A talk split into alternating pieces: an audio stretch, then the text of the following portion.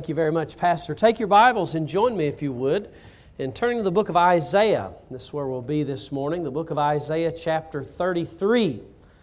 Isaiah chapter 33. It's good to see some familiar faces from our times and years past where uh, we have been able to uh, be a part of the ministry here. I remember very well the time that I was here with Brother Comfort. Uh, you may not have realized that, but the last time, at least the last time that I, I was here with Brother Comfort, uh, that was his first meeting back in several months after being ill. And uh, I had no idea if I was going to be leading the choir and preaching and doing everything else. And Brother Comfort had a, uh, just a great rebound of health that week, and I enjoyed working with the choir, and I've enjoyed the opportunity to be here in the church uh, through the years. And so it's good to see some familiar faces, some folks uh, that have uh, traveled ways. I had no clue that Angel and, and Ali would be here until this morning. And uh, when I heard that, I thought maybe Pastor had misspoke, but I was like, no, no, that's that's them, and uh, it's good. It's good to see them here. And uh, Brother Rogers, I had the opportunity to minister with his family when he was in Pennsylvania, and so they're now down in Florida here. And so it's good to see them this morning. And uh, I love this Bible conference. I'll tell you why, because if there's anything we need in our country today, it's the Bible, isn't it? Uh, of all the things that we're seeing take place today, I want to encourage you about something. With all the things that you're seeing take place, whether it is uh, a shutdown, uh, political chaos, uh, you name it, just remember this the Bible has answers. And there's a lot of people in the world today that don't even look to the Bible as an authoritative source. If you go out to people on the street and you say, Well, you know, what do you believe about the Bible? Uh, they probably tell you, well, it's a book, and but they, yet they wouldn't affirm it to be uh, necessarily holy scripture like we would. But I'm convinced the Bible has the answers, and the more I watch the news, the less I want to watch it, and the more I'm driven to the Bible, I realize that the Bible tells me how to act. It tells me what to believe. It tells me how to live. And it tells me how to have stability in a day that is unstable. And so, in light of that, I want to invite you to be here for every service. I'm looking forward to hearing Brother Stringer preach. We've crossed paths on an occasion or two, and I'm delighted for him to be able to preach this week. I'm looking forward to being helped myself. And, uh, but the only way that you're going to be helped is to be listening, to be here. And I know that we'll have some friends that are listening, uh, whether live streaming, whatever the case. But I want to encourage you to be here for every service because the Bible has the answers for the day in which we live. And as I've thought about my messages this week, a pastor had asked about a theme. And I talked to Brother Stringer last week trying to make sure that we don't uh, overlap. And uh, I think basically in the four messages, if I recall correctly, this morning and then Monday through Wednesday night, uh, preaching, and then I'm preaching the chapel too, but in the evening services, I think I basically would like to just say my line of thinking is this four messages for America. now, when I say that, please understand, uh, I'm not talking about taking America and slapping some Bible to it. I'm talking about looking at the Bible and making the application to America. There's a difference. The foundation has to be right. Do you know the Bible speaks about government and its role? Did you know that the Bible speaks about morality? Did you know there were times in Bible times that there was a dearth of prophets and those that were willing to stand? What was God's heartbeat back in that day, and what is God's heartbeat today? Uh, several of those questions and more we'll be answering in those messages. So I hope that you'll come back every service. Isaiah, have you found it? All right, if you've not, let me help you. Genesis, Exodus, Leviticus, and a long ways after, you get to the book of Isaiah. When you get to the book of Psalms, you're getting close, all right? Isaiah chapter 33, I'd like to read one verse for our text. Isaiah chapter 33, verse number 22. The Bible says, For the Lord is our judge, the Lord is our lawgiver. The Lord is our King. He will save us. Several years ago, I was preaching in a church in Pensacola, Florida, and two of our graduates at the time, they were living in Mobile, Alabama, and they had heard that I was preaching in Pensacola. And so they asked me, they said, Hey, Brother Beal, can we come uh, to a service and visit with you afterwards? I said, That'd be great. And so I'll never forget this husband and wife team, both graduates, uh, made the journey about an hour, I think, drive to the church in Pensacola. And after the service, uh, we went to a restaurant for some Baptist fellowship. I know that we're just now getting back into the habit a little bit. And so, uh, this gentleman and his wife and I, we went to a very fine dining establishment called Arby's. I don't know if you have those around here. I'm sure you do, but uh, anything beats a hamburger sometimes when you've eaten a lot of them. And so, uh, anyway, we went to Arby's one night, and I'll never forget, we were talking, and the graduate and I, we were just talking about the things of the Lord. He was telling me about his ministry there in Mobile. I was telling him about our meetings and how things were going uh, at Ambassador, and it was just a delightful conversation. I mean, we, we probably talked for, I don't know, 15, 20, 30 minutes, and but it was after we had gotten really embroiled in conversation. I will never forget there was a young man who was sitting at a neighboring table he took a chair and he pulled it up to our table and interrupted our conversation. And he said, Would you mind if I asked you gentlemen a question? And we said, No, sure, go ahead. And to this day, I've never forgotten that young man's question. He was in his early 20s. And the young man asked us this question. He said, Who is God? And to be honest, I was stunned for a moment. Now, I know it's hard for you, some of you, to believe that we preachers can ever be caught flat footed and speechless because you think we're always talking. But I'll tell you, I, I, was stunned by the question so much so that I did not know how to immediately answer him. Now, there are some of you at this point, you're like, well, you ought to be ashamed. You're a preacher of the gospel. You'd say, I'll tell you, if anybody ought to know anything about God, it ought to be a preacher. You ought to hang your head if you didn't know what to say. Well, if you're in that crowd, before you judge me, will you hear me out? When you get a question like that from somebody that you do not know, and they ask you that in earnest, and when you consider that the subject matter is God, here's my question Where do you start? I mean, the Alpha, the Omega, the beginning and the end. And I'm thinking to myself, what do you say to such a fellow? And so, after a while, the graduate and I, we picked up a conversation, and just in summary, to do the best we can, we took him from Genesis to Revelation in about 30 minutes and tried to introduce him to the God of heaven. Now, the, que- the, the, the motivation behind the question was very interesting. Here was a man a white male in his early 20s, and he told me afterwards that he was on a quest to seek out spirituality and religion. He had already talked to Buddhists, he had already talked to Hindus, he had already talked to a number of uh, different denominations, and for, from what I understand, we were probably one of the first of anything that was Christian that he decided to ask the question to. Now, ladies and gentlemen, that was a question that was asked to me in earnest in the state of Florida. And do you know what that question tells me? That question tells me that even here in America, much less the world, there are a lot of people who do not know the answer to this question who is God? And can I tell you that is perhaps the great, greatest question of the hour right now? Some of you pride yourselves in everything that you know, but listen to me, if you don't know the answer to the question, who, has, who is God, what have you achieved in life?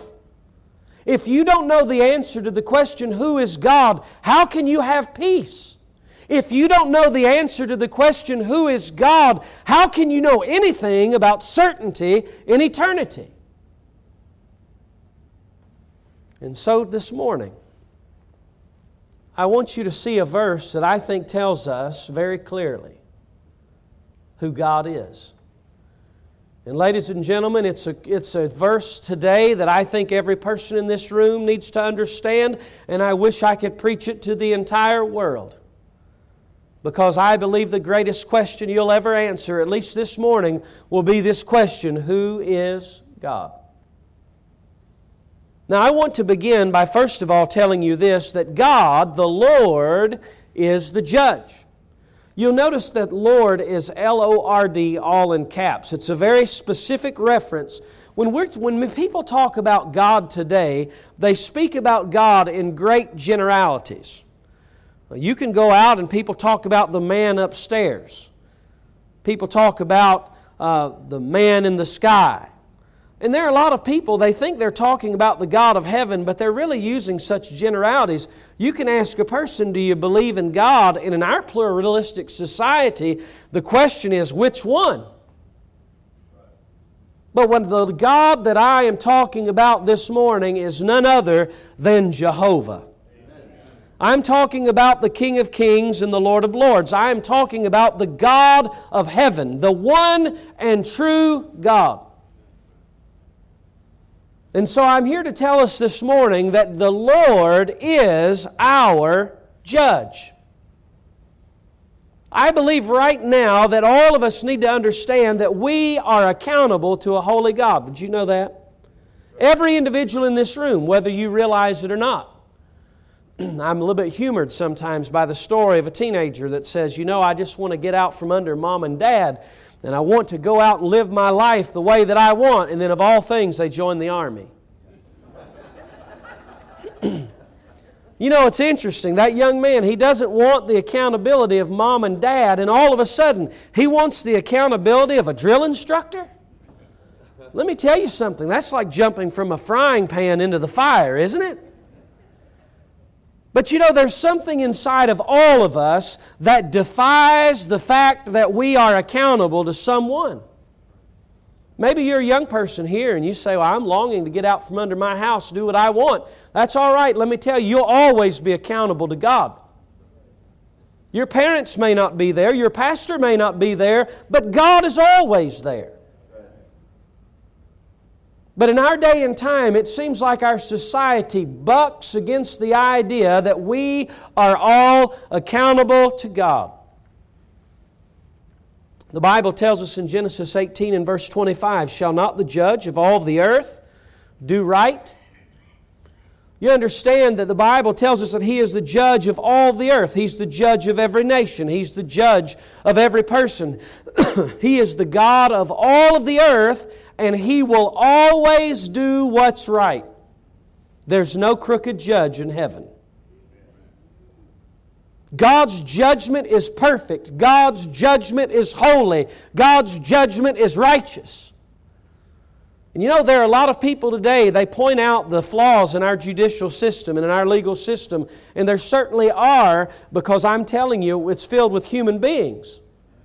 But let me tell you something, ladies and gentlemen. As flawed as the U.S. court system may be, and as much cronyism as you see in different places, let me tell you something. Those very same people are unaware of the fact that one day they're going to stand before a divine judge, a judge who is always right. The Bible tells us about that judge. In Psalm 75 and verse 7, but God is the judge, he putteth down one, and he setteth up another. Now, ladies and gentlemen, I want to ask you a personal question. When's the last time you've thought about the fact that one day you're going to stand before God? Why? Because God is the judge.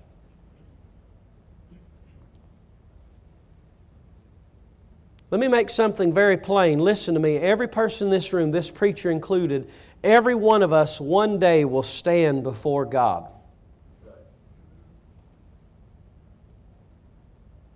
Every one of us will one day stand before God.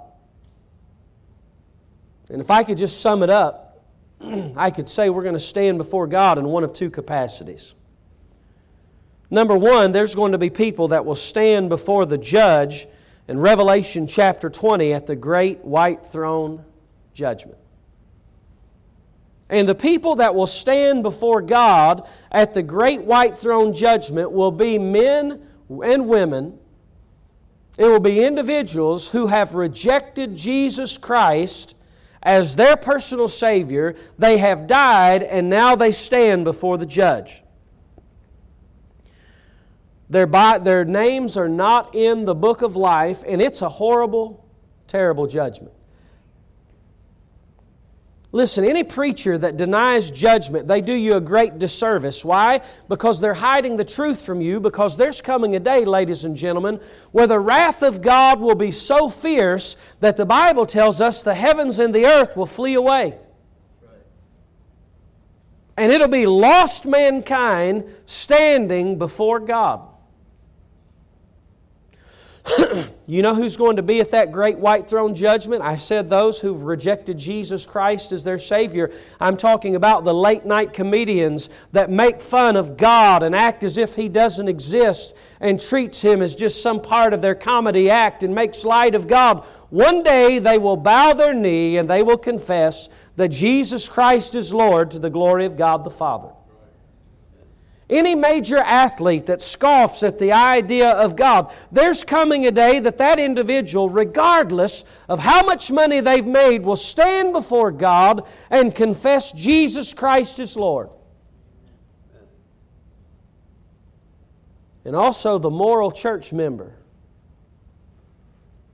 who went through all of the motions to please their mom and dad, and they find themselves this morning in a very peculiar, a very peculiar, peculiar place because you find yourself in a pew, you're in the right place, but your heart is empty because you've never placed your trust in Christ. I'm telling you, the moral church member will be there just as well as the drunkard because God is the righteous judge. My friend, if you're here this morning and you find yourself without Jesus and you hear about this judgment, you please understand I don't tell you that because I hate you. I tell you that because I love you, and were it not for the grace of God, I'd be there myself.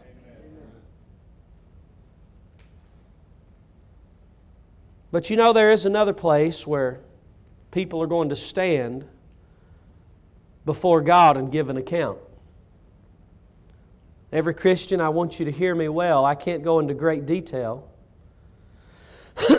but if you want to know more, you read 2 Corinthians chapter 5 and you read 1 Corinthians chapter 3 because every Christian in this room one day will stand at the judgment seat of Christ. Now, let me make something very clear. When I'm talking about this judgment, I'm not talking about a Christian being judged for his sins. Listen, my sins were judged on Calvary when Jesus hung on that cross. But make no bones about it, the Bible is very clear that everything the Christian does in his body, whether it be good or bad, will be reckoned at the judgment seat of Christ. 1 Corinthians chapter 3 sums it up like this Everything that you and I do in our lives as Christians, it basically falls in one of two categories gold, silver, and precious stone, wood, hay, and stubble. In other words, when I live for God, not only do I do the right things, but I do them for the right reason. When I live for God and I honor Him from day to day, you know what that is? That's gold, silver, and precious stone. When I live the way that I want, when I brush off God and say, I know you want me to live for you, but there's things that I want to do, that is wood, hay, and stubble. A lot of times we say, boy, what we need in America, we need a healthy fear of God. Why, if all of these people, boy, I'll tell you what, they are out there doing all these things. If all those people would just have the fear of God, our country would be changed. And I'll tell you something else. I believe our churches would be changed if we return to a healthy fear of God. I know that as a child of God, I'll never have to worry about one flame of hell, but I'll tell you what, I still want to realize I'm accountable to God. You ever stood before a judge before? I did when I was 16 years old. I'll never forget it. my dad had passed away when I was about when I was 15. I got my driver's license when I was 16, and basically my mother sat me down and she said, Alton, and I'm giving you a paraphrase of what she said. Basically, she said this if you get a ticket, I'm going to kill you. Didn't take very long, and I got a ticket. I remember that trooper gave me this large pink slip of paper, and it told me to be at the Forsyth County Courthouse on such and such a date at such and such a time. I was scared to death. I took a friend of mine from high school with me, and we showed up at the courthouse, and I'll never forget it. I was in this large room filled with people. I learned I wasn't the only speeder in Forsyth County. And a lady stood up in a chair with a clipboard and she began to call our names in alphabetical order. And she said, Say guilty, not guilty, or continuance. And you know, when your last name starts with B, you don't have much time to learn the ropes. I knew what guilty meant, I knew what not guilty meant. I had no idea what continuance meant. And sure enough, they called my name, and I did the only thing I knew to do. I said, Guilty. A few minutes later, they called my name, and for the first time in my life, I entered into a courtroom, and there was a man that was wearing a black robe with a gavel in his hand and a file folder in the other hand, and he proceeds to ask me questions about the event. And I answered, Yes, sir, no, sir, yes, sir, no, sir. And as I stood, I may have been standing upright, but I might as well have been laying in the floor. That's how I felt. I was sick. At the end of that endeavor, he kindly told me, he said, Mr. Beal, this is your first offense. We're going to reduce it. It's not going to go on your insurance. However, you do it again and you'll be sorry. And I'm going to tell you, I still remember the fear. I still remember the awe. I still remember how I felt when I stood before a human judge. And, ladies and gentlemen, when I think about the fact that one day I'm going to stand and fall on my face before a divine one, I'll tell you what, it affects me in this lifetime. My friend, if you're here this morning and there's any doubt in your mind about salvation, you remember one day you're going to stand before the judge, and better for you to deal with it now instead of waiting then. And my dear friend, if you're a Christian here and you want everybody else in America to understand that God is the judge, then it's high time that we are accountable to the judge. But not only is God the judge, number two, I want you to see that God is the lawgiver. I think that this is a very fundamental concept that needs to be reckoned and realized in our culture, in our country, in our churches today. when I talk about the lawgiver, let me illustrate it and then I'll get into it.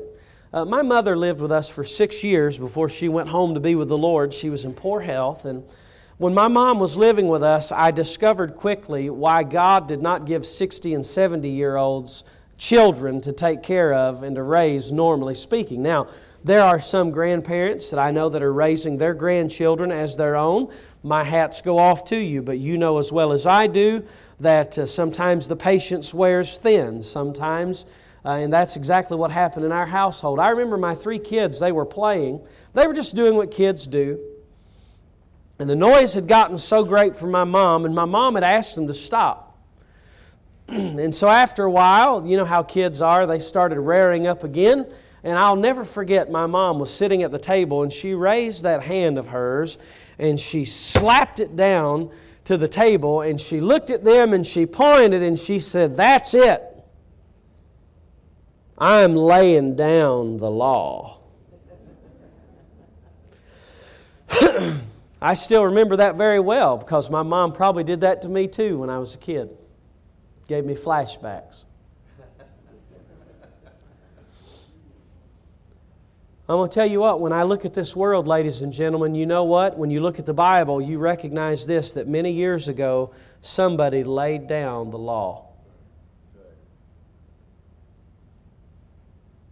Now, I don't have the time to break it down in every nuance. I don't have the time to break it down in every last detail. But did you know, ladies and gentlemen, this book establishes things a long time before Congress ever met.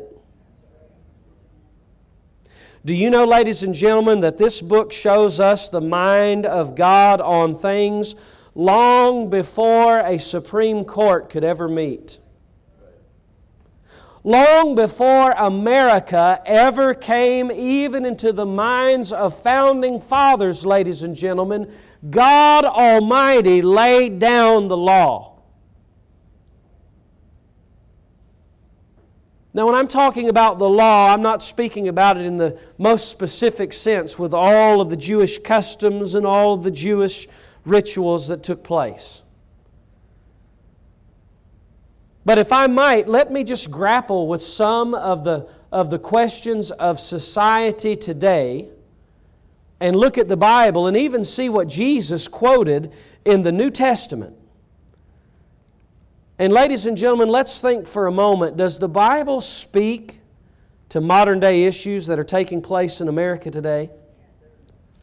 Listen, a long time before any of us were on the scene, God Almighty said, Here are the way things are supposed to be.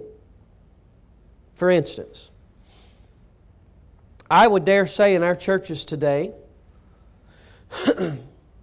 our families, most families are affected in some, some way about the ideas of transgender thinking or marriage. My family is. There are things at which people are challenged. Our society today has made things very acceptable, or more so acceptable, and they appeal to empathy over truth. You say, what's that mean? They appeal to feeling over truth. I don't think there's anything wrong with trying to hurt with somebody, but you can't let feelings trump the truth. I can't let my feelings change what God said. I can be compassionate. I can grapple with it. I can try to understand. But I'm going to tell you something. When it's all said and done, there's a line that I cannot cross. And when it comes to human sexuality today, people say, well, you know what? The Bible doesn't speak to that. And you know what I tell them? Yes, it does. As a matter of fact, Jesus Himself spoke to that. Now, I have no problem quoting the book of Leviticus or Deuteronomy, but I found that dealing with a lot of people, when you say this is what Jesus said, their ears pick up a little bit. In people today, they say, well, you know what, when it comes to confusion with gender and such, uh, you know, the Bible doesn't speak to that. The Bible does. Jesus said in Matthew chapter 19, in verse number 4, Have ye not read that he which made them at the beginning made them male and female? God is the one that created gender. God is the one that created that. Who am I to change it? That's a very simple answer, but let me tell you something, ladies and gentlemen. Society in America is pushing hard as to who the lawmaker is, and you're going to have to make up your mind is it God or is it the mob?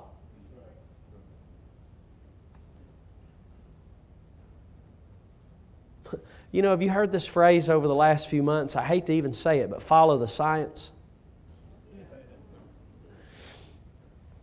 Listen, it's not that I'm for being an idiot, but you know what I have real trouble with? So many of the same people that talk about following the science cannot count chromosomes. I'm really not saying that to belittle anybody. I'm just trying to point out to thinking people the hypocrisy that's there. Listen, liberal pundits may move the goalposts, but I'm telling you what, this book is true. You know, when it comes to the idea of marriage, listen, I deal with situations where I have people that I, I was raised with that have come to different conclusions. And that is their prerogative. But in the end, I cannot shake my conviction that the Bible says in, in uh, Matthew 19, verse, verse 5, Jesus said, For this cause shall a man leave his father and mother and shall cleave to his wife, and they twain shall be one flesh. Now, I just point out those two issues, ladies and gentlemen, because I'm telling you, more is coming. But are you persuaded in your mind that God is the lawgiver?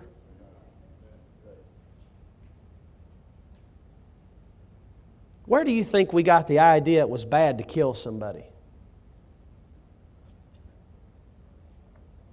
You think a million years ago two Neanderthals were sitting by a campfire? Who could hardly communicate with one another, and one grunted to the other, Mmm, kill people bad. Where do you think we got that? Let me tell you something. If you and I wrote the rules, murder would be legal. Oh, don't you look at me like you don't know what you're talking about, preacher. Enough of you drive a vehicle in Florida when you've been cut off and you could write the rules. How would it be? None of this turning the other cheek business. Vengeance! Let me tell you something. If we wrote the rules, it'd be a lot different. But when God wrote the rules, He said, Thou shalt not kill. Honor your father and your mother. Thou shalt not bear false witness. And on and on it goes. You know who wrote those rules? God did. And I will tell you, in our government today, in the structure that we have, you go to the Supreme Court building, there's at least an acknowledgement of Moses being given the law. There had to be some foundation. Do you believe God's the lawgiver? I'm going to tell you, you're going to be tested on that more and more. Is man right or is God right? You'll have to make that decision for yourself. Ladies and gentlemen, if I could illustrate it this way, it's crazy for us to change the rules that God very clearly laid out. You know, here at the, here at the uh, school, I remember the last time I was here playing basketball. Let's say this week I get out with all the guys on the court. We're on the basketball court, and I pull up there with a basketball in my hand and I say, All right, boys, and we're going to play in just a moment. But before we start, I'm just going to tell you we're going to change some things. First of all, there are no out of bounds lines at all. You can dribble anywhere you want. And not only that, but there are no fouls. You've heard no blood, no foul. Well, this is no fouls. And not only that, but when I shoot it in, it's going to count five points. When you shoot it in, it only counts one. I'll tell you what, every one of those high schoolers, listen, they may not have ever been to college, but they look to me and say, that man's crazy. We're not playing with him. You just can't change the rules.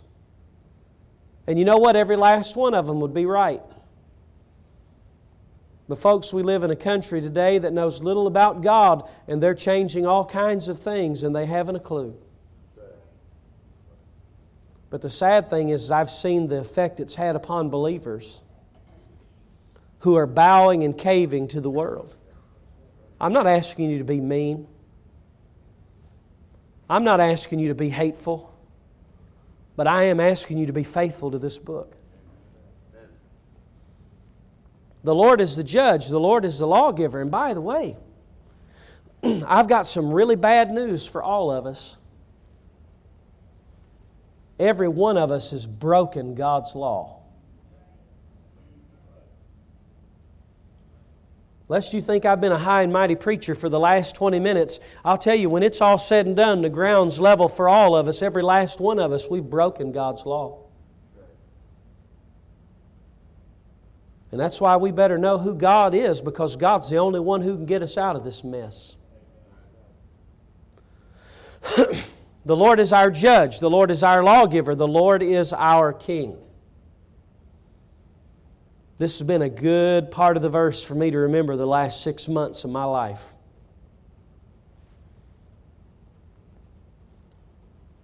It's the idea of superiority. It's the idea of ruling. Listen to me. There is nobody higher than God.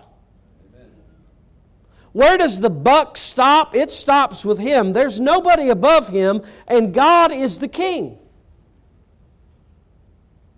You say this country's a mess. You're right, it may be. You say, I've never seen anything like these days. Yes, but I take great solace in this is God is the King. You say there are things that I deal with day to day. It gives me great pressure. I understand. I face those myself. But I take great solace in the fact that God is the King. God has no term expiration. God is not subject to a vote. The great I am who said, Light be, and light was. Listen, that is our God. He is the King. And there are times that even in the midst of chaos and even in the times of uncertainty, I need to push it all aside and bask in this one truth God is King.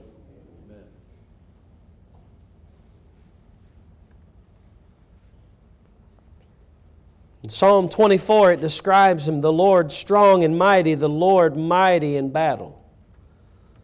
Psalm 10 and verse 16, the Lord is king forever and ever. You can have some stability in these unstable days when you remember the fact that God is the king. Seems like man's always trying to thwart him, isn't it? Ever since the Tower of Babel, right? Let's build this tower to the sky. Kingdom after kingdom seems to arise and shake their fist at God. And you know what? Rome is in ashes, but God is alive and well. When the law of the Medes and Persians was thriving and idolatry was rampant, now it is a memory in history, but God Almighty is still in heaven. And sometimes we just need to be reminded that God's the King. But here's where I'd like to end the message. Not only is the Lord our judge, not only is He the lawgiver, not only is He the king, but the last thing that I want to show you from the verse is that He is the Savior. The Lord is our judge. The Lord is our lawgiver. The Lord is our king. Here it is He will save us.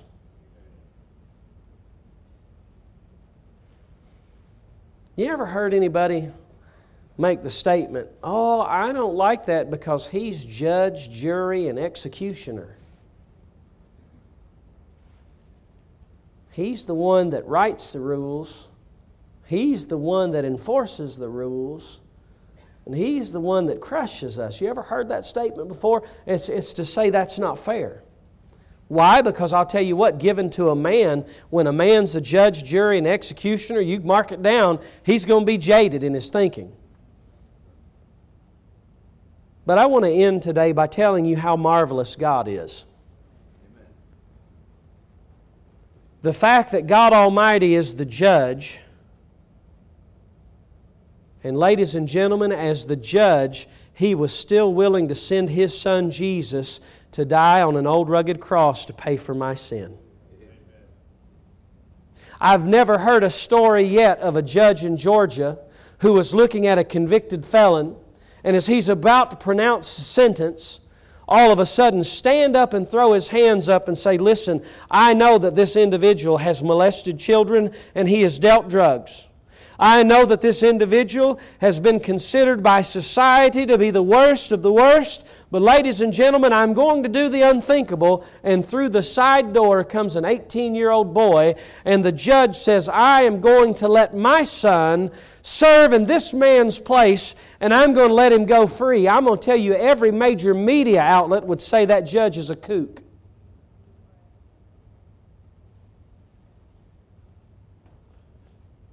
But what did God Almighty do for you?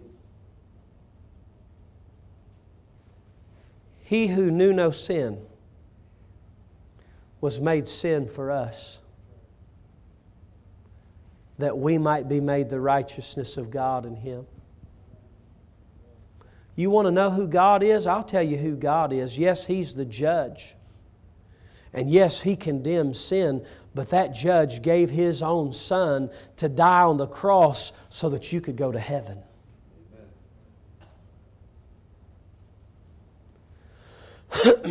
Not only is the Lord the judge, but He's the lawgiver. Think about this. Parents, whenever you lay down the law in your household and your children break the law, how does that make you feel about it? when you say, That's it, I've told you 10 times not to do that, does that make you happy or does that make you angry? This is where every parent's just like, I don't know how to answer that question. Let me tell you, whenever you lay something out and people re- repeatedly break it, it doesn't endear your heart to them. If anything, it causes a little indignation to swell in your heart, and maybe even to the point where, as a parent, you're like, that's it, you're grounded the rest of your life. Let me tell you something. You want to know who God is? I'll tell you who God is. God is the one who said these things are right and these things are wrong. And when you and I, in spite, broke God's law anyway, and even when we weren't looking for Him, the Bible says, But God commendeth His love toward us, in that while we were yet sinners, Christ died for us. You want to know what kind of lawgiver He is? Yes, He gives the law and it has a firmness, but He sees that we are but dust and for all have sinned and come short of the glory of God. And the lawgiver chose to be my deliverer. You want to know who God is? I'll tell you who God is. He's the King of the universe. And even though in our hearts we were born wanting to rebel against that King and to do our own thing, yet He gave His only Son to die on the cross that He might rule in our hearts.